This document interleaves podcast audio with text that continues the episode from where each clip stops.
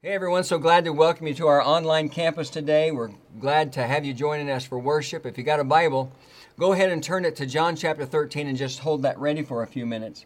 This weekend we begin a very brief two week sermon series called Better Together. It's that time of year when we encourage everyone to get connected to a small group, so that's what we're going to focus on. Uh, this series title, Better Together, reminded me of something that I read a while back that was simply called How Do You Decide Who to Marry? And that question, along with a few others, was posed to a group of children who gave their answers. The first question, of course, was how do you decide who to marry? Alan, age 10, said, You've got to find someone who likes the same stuff. Like if you like sports, she should like sports, and she should keep the chips and dip coming. Kirsten, age 10, said, No person really decides before they grow up who they're going to marry. God decides it way before, and you get to find out later who you're stuck with. Another question was, uh, what's the right age to get married? Camille, age 10, said 23 is the best age because you know that person forever by then. Question number three was, how can a stranger tell if two people are married? Derek, age 8, answered like this You might have to, get, to guess based on whether or not they seem to be yelling at the same kids. Number four, what do your mom and dad have in common? Lori, age 8, said, Both don't want any more kids. Number five, what do most people do on a date? Martin, age 10, said on the first date, they just tell each other lies, and that usually gets them interested enough to go for a second date. Question number six was, What would you do on a first date that was turning sour? And Craig, age 9, said, I'd run home and play dead. The next day I would call all the newspapers and make sure they wrote about me in all the dead columns. Question number seven When is it okay to kiss someone? And Pam, age seven, and I think she might be onto something here, said, when they're rich. The final question was, how would you make a marriage work? And Ricky, age 10, said, tell your wife she looks pretty, even if she looks like a truck. Well, we do have a new sermon series coming up in just a couple of weeks called uh, Faith and Family, so I need to remember some of those things on the weekend that I talk about marriage. Uh, but this weekend, we're talking about a different kind of better together. This week, we're talking about spiritual friendships, the kind you form when you're connected to other believers in a personal way. And I got to be honest and tell you that I didn't feel a whole lot of excitement about this sermon series, even though I'm the one who has complete control over the preaching calendar and what we talk about. And here's why I say that. I'm sure you've heard or read that definition of insanity that was attributed to Albert Einstein, who said, Insanity is doing the same thing over and over again, expecting a different result. I kind of feel that way about our small groups every year. Every year we spend time teaching and encouraging and challenging you, all from God's Word. It's not just personal opinion, directly from God's Word, to understand and embrace the value of being connected to other believers in small groups. Small groups are a significant part of what we call our core four strategy here. That's the strategy we employ to live out our vision and our mission. Our, our, our core four strategy is compelling worship. That's what we do on the weekend, relational discipleship, spiritual influence, and serving others across the street and around the world. And so, in that relational discipleship strategy, we simply believe that people grow best, and I'm talking about spiritual growth, people grow best in community with others. And yet, every year, more of you choose not to participate than those who do. So it was a little difficult to get excited about this series. It felt maybe a little too close to that definition of insanity. But then ultimately, I, I do what I always do because it's not just a, it's not just about getting connected in a small group that sometimes seems frustrating in terms of getting people to respond. Uh, I just do what I always do. And I come to the place where I realize, well, you know what? Maybe this year will be different. Maybe this will be the year that makes the difference for some people. And so, what I'm going to do is I'm going to talk to you about what Jesus teaches us about the importance of personal relationships, the kind of personal relationships that happen in a small group based on his own small group experience. Several years ago, I was in my office and I was trying to write a funeral message. A woman, a wonderful woman in our church, had died, and what I wanted to communicate in the funeral message was the depth of love that she had for her family and other people who were important to her in her life. And as I was thinking about it, I started thinking about John chapter 13 and the story of Jesus washing the feet of the disciples. So, if you've got your Bible open to John chapter 13, I want you to look with me there, beginning in verse 1, and follow along as I read down through verse 15. It was just before the Passover feast. Jesus knew that the time had come for him to leave this world and go to the Father. Having loved his own who were in the world, he now showed them the full extent of his love. The evening meal was being served, and the devil had already prompted Judas Iscariot, son of Simon, to betray Jesus. Jesus knew that the Father had put all things under his power, and that he had come from God and was returning to God, so he got up from the meal, took off his outer clothing, and wrapped a towel around his waist. After that, he poured water into a basin and began to wash his disciples' feet, drying them with the towel that was wrapped around him. He came to Simon Peter, who said, Lord, are you going to wash my feet? And Jesus replied, you do not realize now what I am doing, but later you will understand. No, said Peter, you shall never wash my feet. Jesus answered, Unless I wash you, you have no part with me. Then Lord Simon Peter replied, Not just my feet, but my hands and my head as well. Jesus answered, A person who has had a bath needs only to wash his feet. His whole body is clean, and you are clean, though not every one of you. For he knew who was going to betray him, and that was why he said not everyone was clean. When he had finished washing their feet, he put on his clothes and returned to his place. Do you understand what I have done for you? He asked them. You call me teacher and Lord, and rightly so, for that is what I am. Now that I, your Lord and teacher, have washed your feet, you also should wash one another's feet. I have set you an example that you should do as I have done for you. We'll stop right there. Now, as I read that story, thinking about that funeral message, something stood out to me that I had really never noticed or thought much about before. It's right there in the first verse, so we'll put that verse back up on the screen. This is how the chapter begins. It was just before the Passover feast. Jesus knew that the time had come for him to leave this world and go to the Father. And here it is in this last phrase Having loved his own who were in the world, he now showed them the full extent of his love. And of course, Jesus did that by washing their feet. Jesus washed the feet of the disciples on Thursday night of the last week of his life. He is hours away from being arrested, and his death is imminent. Let me ask you a question as we begin. If you knew that your death was imminent, that you only had days or even hours to live, how would you spend that time? I'm sure every one of us would answer in the same way. We would spend the last days and the last hours of our lives making sure we said and did the most important things for the people that we love the most. We would leave no words unspoken. And that's exactly what Jesus did with his disciples. And listen, friends, what Jesus did in the last days and hours of his life was so significant that when John wrote his gospel, the Gospel of John, where we just read the story of Jesus washing the feet of the disciples,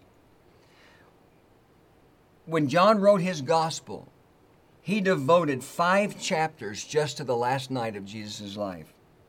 There are 21 chapters in the Gospel of John.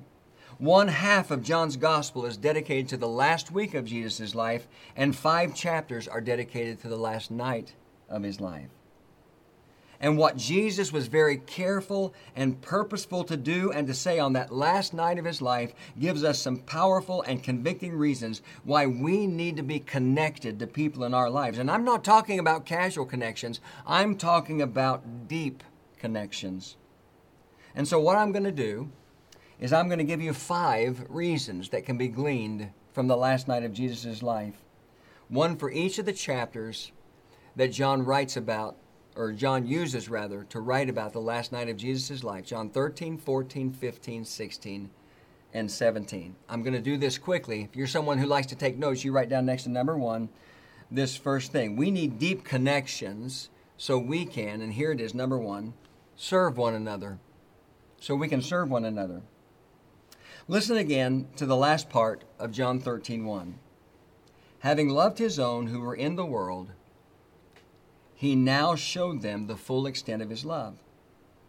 And Jesus did that by getting up from the meal that he was sharing with his disciples, taking off his outer clothing, wrapping a towel around his waist, and washing their feet. Jesus is getting ready to die. He knew that. And so he wanted to do something that would make a lasting impression on the people that were closest to him. Have you ever been to a foot washing ceremony? Uh, that's something that I haven't been to in a long time, but I've done it a handful of times over my life. That's something that's done sometimes in special church services.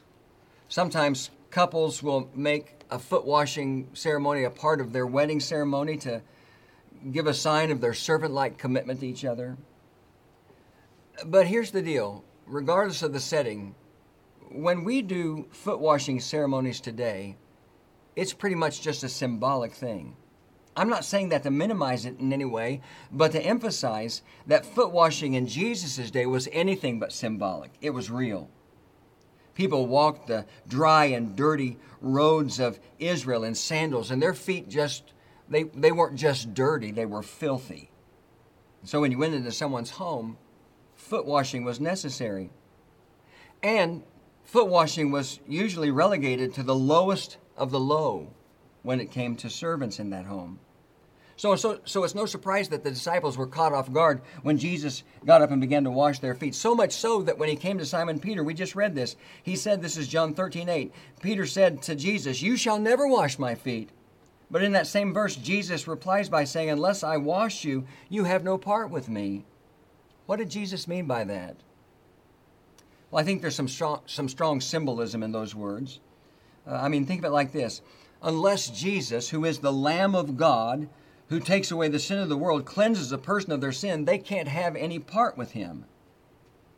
But beyond that symbolism, I also believe there's a practical application here. And Jesus might just be saying to Peter, Listen, Peter, you need someone in your life who knows you so well that they are familiar with the filthiest and the dirtiest parts of who you are. And so here's the point every single one of us needs to have close enough relationships with people that we can show them or we can trust them with the deepest and dirtiest parts of our lives. Now, let's just acknowledge together how difficult that is. I mean, it's so difficult that most of us will never be comfortable or open enough to let that happen. And not only that, many of us will do just the opposite of that. And instead of letting one see eh, letting someone see the depth of our struggle, we go out of our way to make it look like we've got everything together, that our life is perfect. But it's just a lie. What all of us needs to do is we need to take off the mask. See what I did there? We need to take off the mask and give someone or give a group of people the opportunity to really know us so they can serve us. You know, in the church, we're always saying, you need to serve. And that's true because the Bible teaches that. We all need to be involved in serving others. That's why one of our core four strategies is serving others across the street and around the world. But the Bible also makes it clear that sometimes we need to be served. Look at these words from 1 Peter chapter 4 and verse 10. Peter says, each one should use whatever gift he has received to serve others, faithfully administering God's grace in its various forms. There are moments in all of our lives where we need to experience the grace of God in some tangible way. And when we allow ourselves to be known, I'm talking about being really known by others, we put ourselves in a position to be served by them when we're struggling and we need to experience the grace of God in our lives. Now, very quickly, because I've already spent too much time on this point, I want you to look back in John 13 with me for a moment, this time just at verse 15. After Jesus washes their feet and puts his clothes back on and returns to his place at the table, this is what he says to them I have set you an example that you should do as I have done for you. Remember, it's the last night of Jesus' life, and he wants to make the most of his time, so he teaches them the importance of serving others by serving them. Listen, friends, being connected to other people in a small group will give you the opportunity to live out Jesus' example. It'll give you the opportunity to serve, not just to serve, but it'll give you the opportunity when it's needed to be served. Well, that's number one. Right down next to number two, this second thing we learn. We need deep connections so we can, here it is, number two, encourage one another. I want you to turn the page in your Bible from John 13 to John 14 and look with me for a moment just at verse 1. John 14, verse 1, Jesus says, He's still with His disciples, Do not let your hearts be troubled. Trust in God, trust also, trust also in me. Do not let your hearts be troubled. Trust in God, trust also in me. Now, the word Jesus uses for troubled there in verse 1 is the Greek word tarasso. And listen, it means all kinds of bad things. It means agitated, it means restless, it means disturbed. It describes a feeling of fear and dread. Do not let your hearts be agitated or restless or disturbed or be filled with fear and dread. Because that's the way the disciples were feeling on that night. That shouldn't surprise us because it was the last night of Jesus' life. And while the disciples should have understood more about what was happening because of the things that Jesus has already told them, He's already revealed to them what's going to happen. All they felt was a tension and a heaviness in the air. And so Jesus says, Do not let your hearts be troubled. Trust in God, trust also in me. And then, we don't have time to do it, but if you were to begin to read the rest of the chapter, especially what Jesus says next, you'd see that after he says, Do not let your hearts be troubled, trust in God, trust also in me, he begins to talk about heaven. I listened to a sermon recently where Chris Hodges from Church of the Highlands talked about this passage, and he said something that really stood out to me. He said, If you want to encourage someone who is going through a difficult time, don't tell them that life is going to get better because you know what? It might not. Sometimes it doesn't. And I don't know about you, but it seems to me that that's more and more true with the passing of time. I mean, don't all of us feel like right now that we're living in a time when just one bad thing after another is happening? I certainly know that that's the way we feel at my house. He, go, he goes on to say instead of just telling them that things are going to get better, and this is an exact quote from what he said. He said, Tell them that some glad morning, when this life is over, we're all going to fly away. In other words, tell them about heaven. If you were a part of our service last week, you heard me talk about how I preached a memorial service message for my nephew Kyle through a Zoom call. That was probably the most difficult message of that kind that I've ever delivered, in part because I just felt this deep level of responsibility and need to say something that was going to bring comfort and encouragement to our family who was filled with grief. But after some introductory remarks, I just told them that one of the things that I have learned over the years as a Christian and as a pastor is that there are some hurts and losses that we may never understand this side of heaven. But I went on to tell them that I've also learned that when I'm confronted with questions I can't answer or circumstances I can't understand, that's when I cling. And I'm, I mean, that's when I really cling to the things that I do know and I do, that I do understand. And so I said, This is what I know for sure today. Because Kyle had an encounter with Jesus and had given his heart to Jesus and received the grace of Jesus, I knew that he was in heaven. And if we do the same thing, then one day we'll see him again. And I said that because honestly, friends, I couldn't think of a better way to try to encourage and comfort our grieving and heartbroken family other than to tell them that their son, their brother, their grandson, their nephew, their cousin was in heaven where all things have been made new and where one day we can see him again. There are times in all of our lives when we need to be encouraged for a variety of different reasons. One of the reasons why there are times in our lives when we need to be encouraged is because when our hearts are troubled, and remember again, I told you that word means agitated, restless, disturbed, and filled with fear and dread. When our hearts are troubled, then that's when we often have the wrong kinds of thoughts. And when we have the wrong kinds of thoughts, oftentimes we make the wrong choices. I mean, think about it with me for a minute. Isn't it when your heart is troubled? Isn't it when you're agitated, restless, disturbed, or filled with fear and anger? Or not fear and anger, but fear and dread, when you look at what you're doing and you say, you know what, I just want to quit, or I just want to give up, or I just want some way out. I can't do this anymore.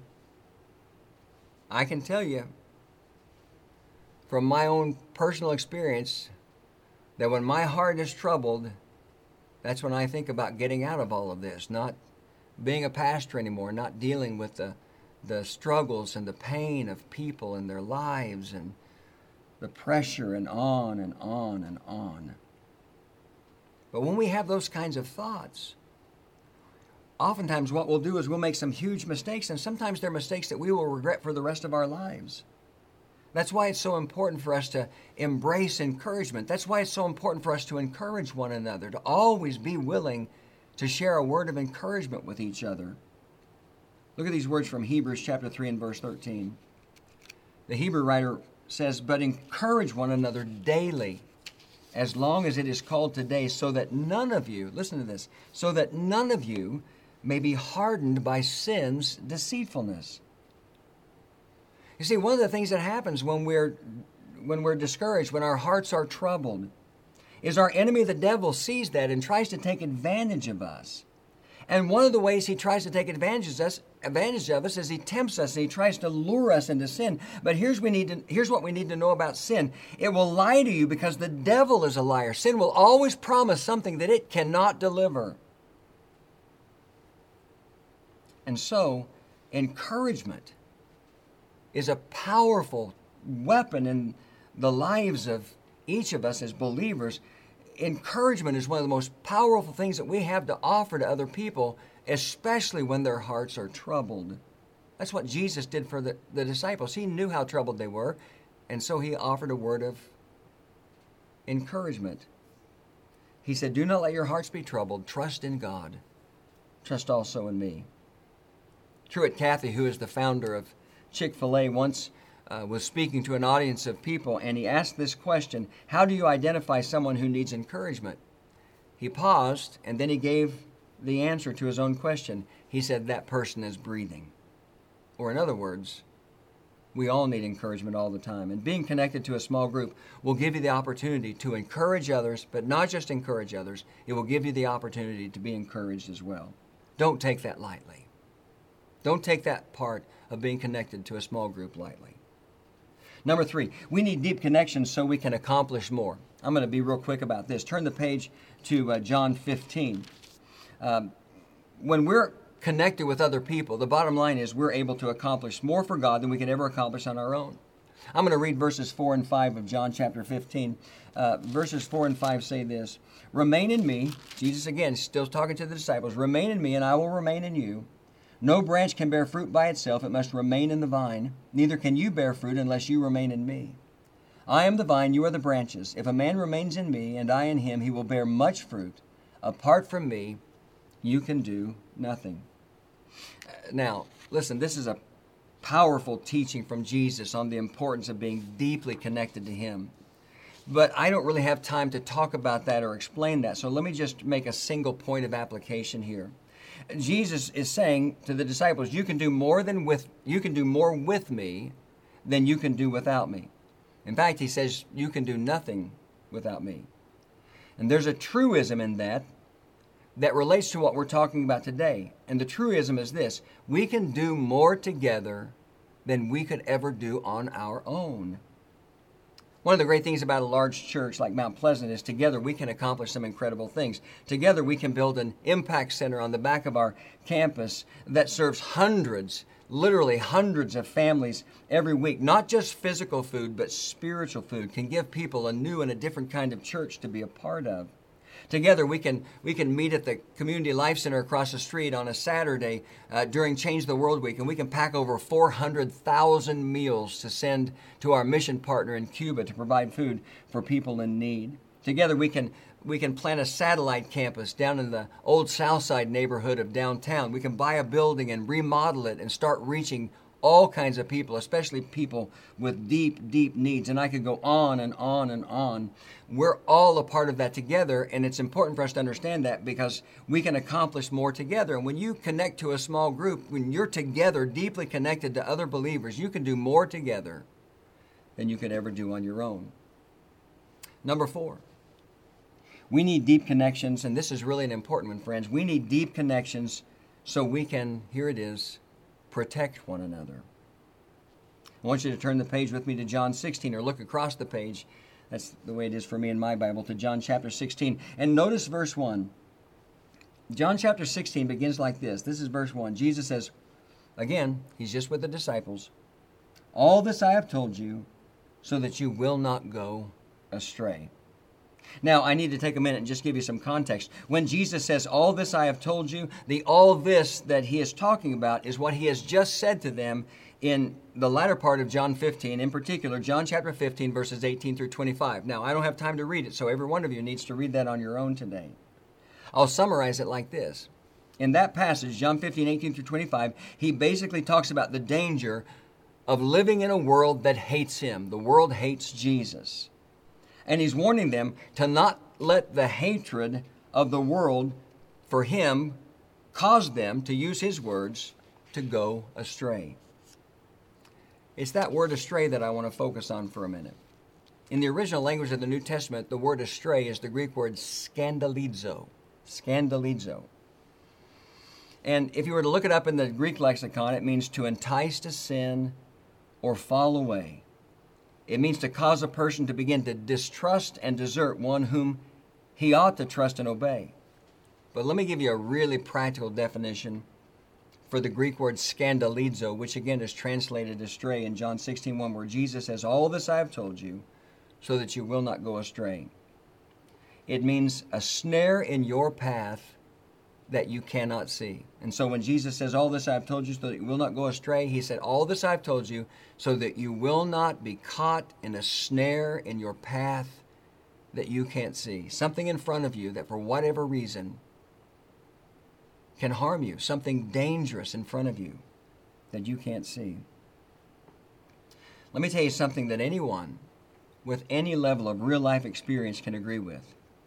There are snares in our path everywhere we go.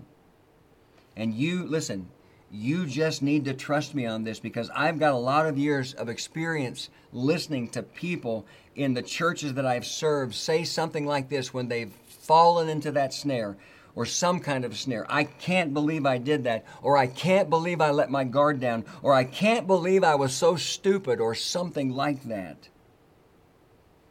There have been moments like that in my life when I walked right into something that for whatever reason I didn't see, and it caused me pain or it caused pain for other people, and I felt horrible when it was over. You know, there are multiple words in the New Testament that are translated sin, um, which oftentimes that's what the snare is that's in front of us. It's, it's a temptation to sin or an opportunity to sin. The most common Greek word translated sin is the Greek word hamartia, which literally means to miss the mark. That's probably the one, if you've been in church any length of time, that you've heard more than any other. But another one of the Greek words translated sin in the Bible is the word paraptoma. Paraptoma. And it basically means to miss your step. I mean, the, the, the the formal definition uh, in the Greek lexicon is a lapse or deviation from truth and uprightness, but on the most practical level, it means to miss your step. Now, let me just talk about that for a minute. Uh, I'm sure every one of us has the experience of walking up or down a stairway.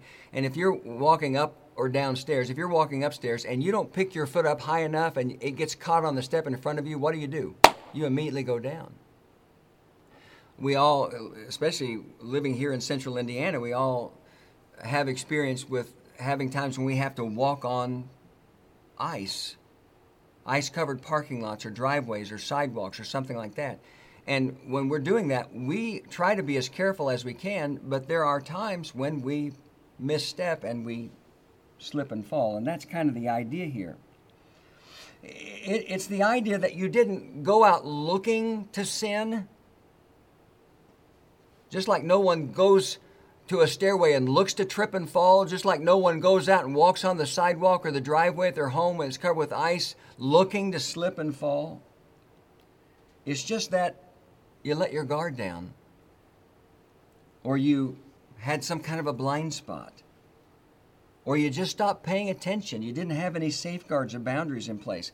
Now, listen to me really closely because I don't want there to be any misunderstanding. It's no less a sin, it's no less an act of disobedience. But what's really sad and disappointed with regard to this word for sin is it didn't have to happen. You, for whatever reason, just didn't recognize the danger. You just weren't careful enough in your life.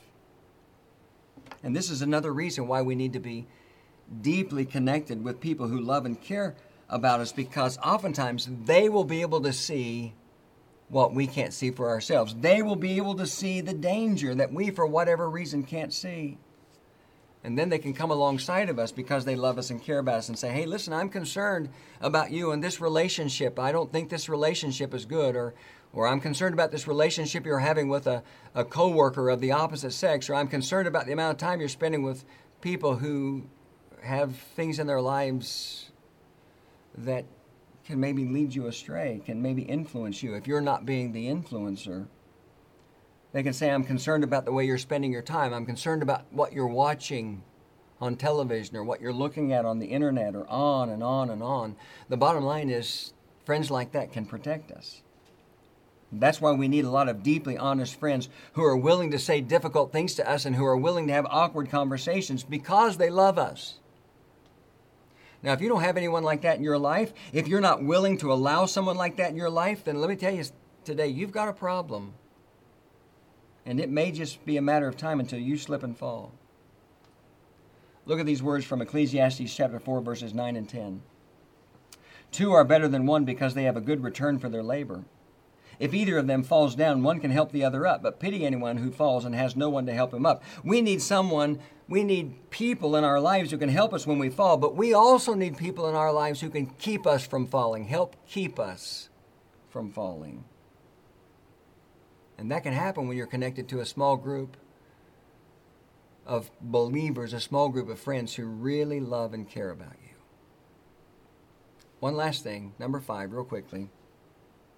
We need deep connections so we can pray for one another. And now we find ourselves turning the page to John 17. Now, I'm going to do this quickly. If you look at your Bible and the 17th chapter of John, I'm sure you'll see that there are three separate chapter headings. Uh, Jesus prays for himself, Jesus prays for the disciples, and then something like Jesus prays for the world or Jesus prays for all believers, something like that.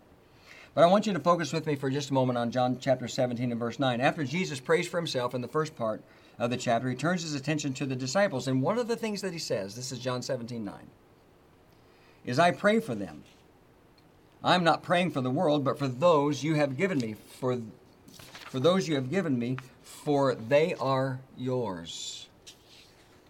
And so, one of the last things Jesus did before he was arrested as he prays for his disciple. He prays for his small group. He prays for the men who were closest to him. You know, I feel overwhelmed at times by the sheer number of people who need prayer. And while I do my best, I can't pray for everyone, not by name. But that shouldn't stop me from praying. I got an email this week, just like everyone else on staff did, with some names of people who were battling cancer or recovering from surgery, and I prayed for each of those people by name. I can pray for our elders by name as they are the spiritual overseers of this church. I can pray for my staff by name. And there's not a day that goes by when I don't pray for everyone in my family, my immediate family, by name. We need to pray for each other. But let me take that a step further. We need to be engaged and connected closely and intimately to a group of people in a way that allows us to pray up close and personal prayers for them that are deeply honest. I'm going to put a verse of scripture up on the screen, James chapter 5 and verse 16, that just challenges and pierces my heart every time I read it. James writes and says, Therefore, confess your sins to each other and pray for each other so that you may be healed. The prayer of a righteous man is powerful and effective. And that pierces my heart because it reminds me that God expects us to have those kinds of friendships and those kinds of connections in our lives. But you can't do that in just a random way. You, you need people that you are routinely, consistently together with, and that's what happens when you get connected to a small group. Well, I'm out of time, so I need to close. What Jesus is teaching us basically in John 13, 14, 15, 16, and 17 is that we are better together. In every way, we're better together. Together. Now, you're going to have an opportunity uh, here in the not too distant future to get connected to a small group if you're not already connected. And while I can't sit here and tell you exactly, excuse me, what that's going to look like this year as we continue to make our way through this COVID 19 virus, as we try to get on the other side of it, I can tell you this. Jesus is our ultimate example when it comes to the power and importance of community, and we do grow better together in community. That's why we embrace what we call relational discipleship here at Mount Pleasant. And you, I don't care who you are, I don't care what age you are, what season of life you're in, you need people in your life to help you continue to become the man or the woman that God wants you to be. And the flip side of that is this there are people who need you in their life to help them continue to become the man or the woman that God wants them to be. And so, for all of these reasons, my strong encouragement to you is that you will get connected to a small group so you can discover the meaning of what it looks like to be better together. Let me just close with this quote from C.S. Lewis that I find intriguing. He says, Friendship is born at that moment when one person says to another, You too? I thought I was the only one. Listen, you're not the only one who feels afraid or anxious or lonely. You're not the only one who deals with depression. You're not the only one who struggles in a dysfunctional family. You're not the only one who feels abandoned. You're not the only one who struggles with sin. You're not the only one who, listen, just fill in the blank, whatever it might be. I guarantee you, you're not the only one. So why not put yourself in a position to be connected to other people who you can relate to and who can relate to you, who you can grow with and who you can help grow so that we can all become everything that God wants us to be. I want you to pray with me. Father, thank you for this time, and I pray right now in the name of Jesus that you would uh, really challenge all of our hearts to understand the value of deep connections for all the reasons that Jesus has demonstrated in these last chapters of the Gospel of John. Help this to be the year when many people will say, I'm going to do it. This year I'm going to do it. We are so we are so scattered and separated and lonely and isolated and, and anxious right now more than any other time that I can remember. We need people in our lives. And I pray that many, many people will take advantage of the opportunity to get connected to other people through the ministry of relational discipleship here at Mount Pleasant, through the small group ministry and that it will be one of the greatest blessings of their life. Thank you that Jesus modeled this for us. We pray that Jesus would challenge us. In His name, amen.